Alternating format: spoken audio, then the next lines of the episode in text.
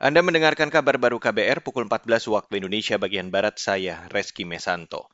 Saudara Boris Johnson telah menunjuk kabinet baru untuk bertugas sampai ada pemimpin baru yang menjabat di Inggris. Itu disampaikan Johnson kemarin di kediaman resminya di Downing Street saat menyampaikan pidato pengunduran diri sebagai Perdana Menteri Inggris. Mengutip antara news.com, kata dia, pengunduran diri tersebut mengikuti seruan para rekan menteri dan anggota parlemen di Partai Konservatif. Selain itu, ia menyampaikan apresiasi kepada jutaan orang yang telah memilih dia dan Partai Konservatif pada 2019. Sebelumnya, ia bersikeras tetap memegang kekuasaan setelah sejumlah menteri di Inggris mengundurkan diri. Mereka mundur karena sejumlah skandal di pemerintahan dan pemberontakan di Partai Konservatif. Beralih ke berita selanjutnya, Saudara. Perhimpunan Dokter Hewan Indonesia atau PHDI memberikan tips mengolah daging kurban di tengah penyebaran wabah penyakit mulut dan kuku atau PMK pada ternak. Ketua PDHI, Koordinator Wilayah atau Korwil Jawa Timur, Dedi F. Kurniawan menjelaskan, daging kurban bisa diolah seperti biasa karena daging hewan yang terkena PMK aman bagi manusia.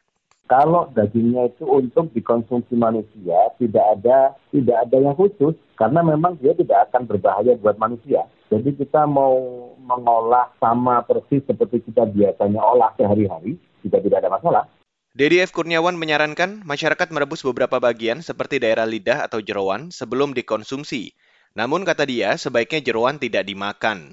Selain itu, ia meminta pemerintah menghimbau kepala daerah untuk merebus bagian jeroan, kepala, bibir, dan kaki hewan kurban yang telah disembelih sebelum dibagikan. Saudara Aliansi Demokrasi untuk Papua atau AIDP memetakan jaringan perdagangan senjata api atau SENPI dan amunisi ilegal di Papua selama 2011 hingga 2021. AIDP adalah sebuah yayasan kerjasama berbagai pihak untuk demokrasi dan keadilan di Papua.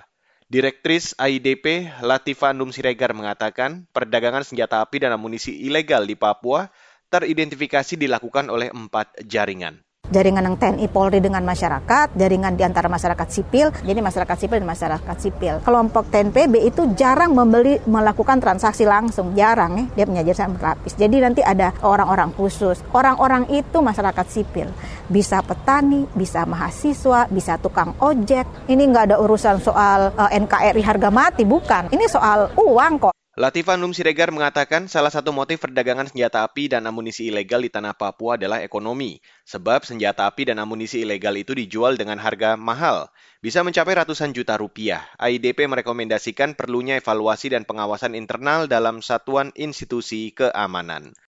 Dan saudara, demikian kabar baru saya Reski Mesanto.